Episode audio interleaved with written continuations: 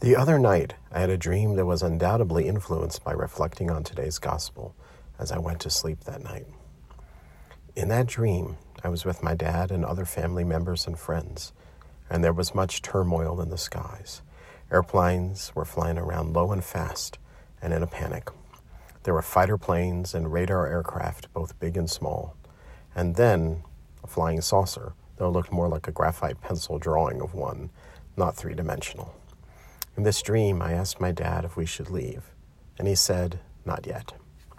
The dream was probably also influenced by a fond memory of my dad taking us to see Close Encounters decades ago, and us taking him to see the movie on the 40th anniversary some years back. It's funny that I had this dream, since I don't believe in extraterrestrials. For, as Carl Sagan said, extraordinary claims require extraordinary evidence which is a term related to the 14th century Occam's razor, familiar to all students of medieval philosophy. But I do believe, like Martha in chapter 11 of John's Gospel, that we will rise in the resurrection on the last day. And I believe that, as we used to say in the memorial acclamation, Christ has died, Christ is risen, Christ will come again. This belief I have from growing up attending Mass, participating in the practice of the faith,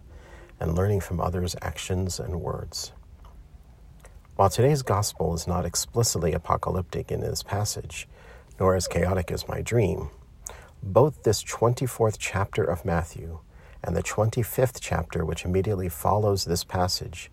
deal with the end times and judgment. In the very early days of the church, it is possible that some of our fellow believers interpreted this second coming of Christ as imminent, and so in preparation for what they assumed was an immediate return, some may have acted in ways that were not prudent, instead of living like those who,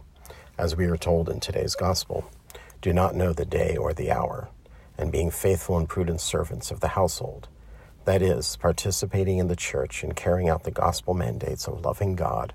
and loving our neighbors as ourselves. In their fear for a chaotic second coming, like in my dream, they could have panicked. But those days,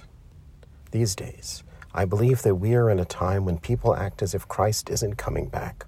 or at least not any time soon, and that we can act like the wicked servant admonished in today's gospel. With social media, there is a danger of being so me focused that we can crave likes and views more than the content we post, and seek ever more dehumanizing and pejorative actions and words,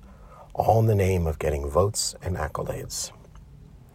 These attitudes are even now more common in some of our political leaders who make statements that are offensive to the gospel values of feeding the hungry, welcoming the stranger, caring for the sick, clothing those without, and visiting those in prison.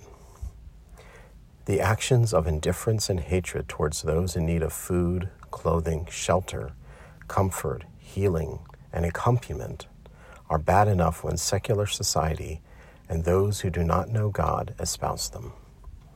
But when those who come to the Mass and partake of the body and blood of Christ espouse these views and attitudes, when they work to create structures of indifference and even act to endanger the lives of immigrants, refugees, and those on the margins of society, it is hypocritical and a mockery of their faith in Christ Jesus. So called Christians who protest at Mass the inclusion of those who have felt alienated are not defending Christ or the church, but instead are just as violent as the soldiers who mocked Jesus at his trial and crucifixion, and maybe even more so, as if they had grabbed the bystanders and witnesses and scourged and crucified them. When Catholic leaders, lay and ordained, criticize the Pope's actions and words of inclusion and accompaniment, when they try to derail and minimize the synod or encyclicals of justice, that is rank hypocrisy. Every Mass begins with a penitential rite where we acknowledge our sins and so prepare ourselves to celebrate the sacred mysteries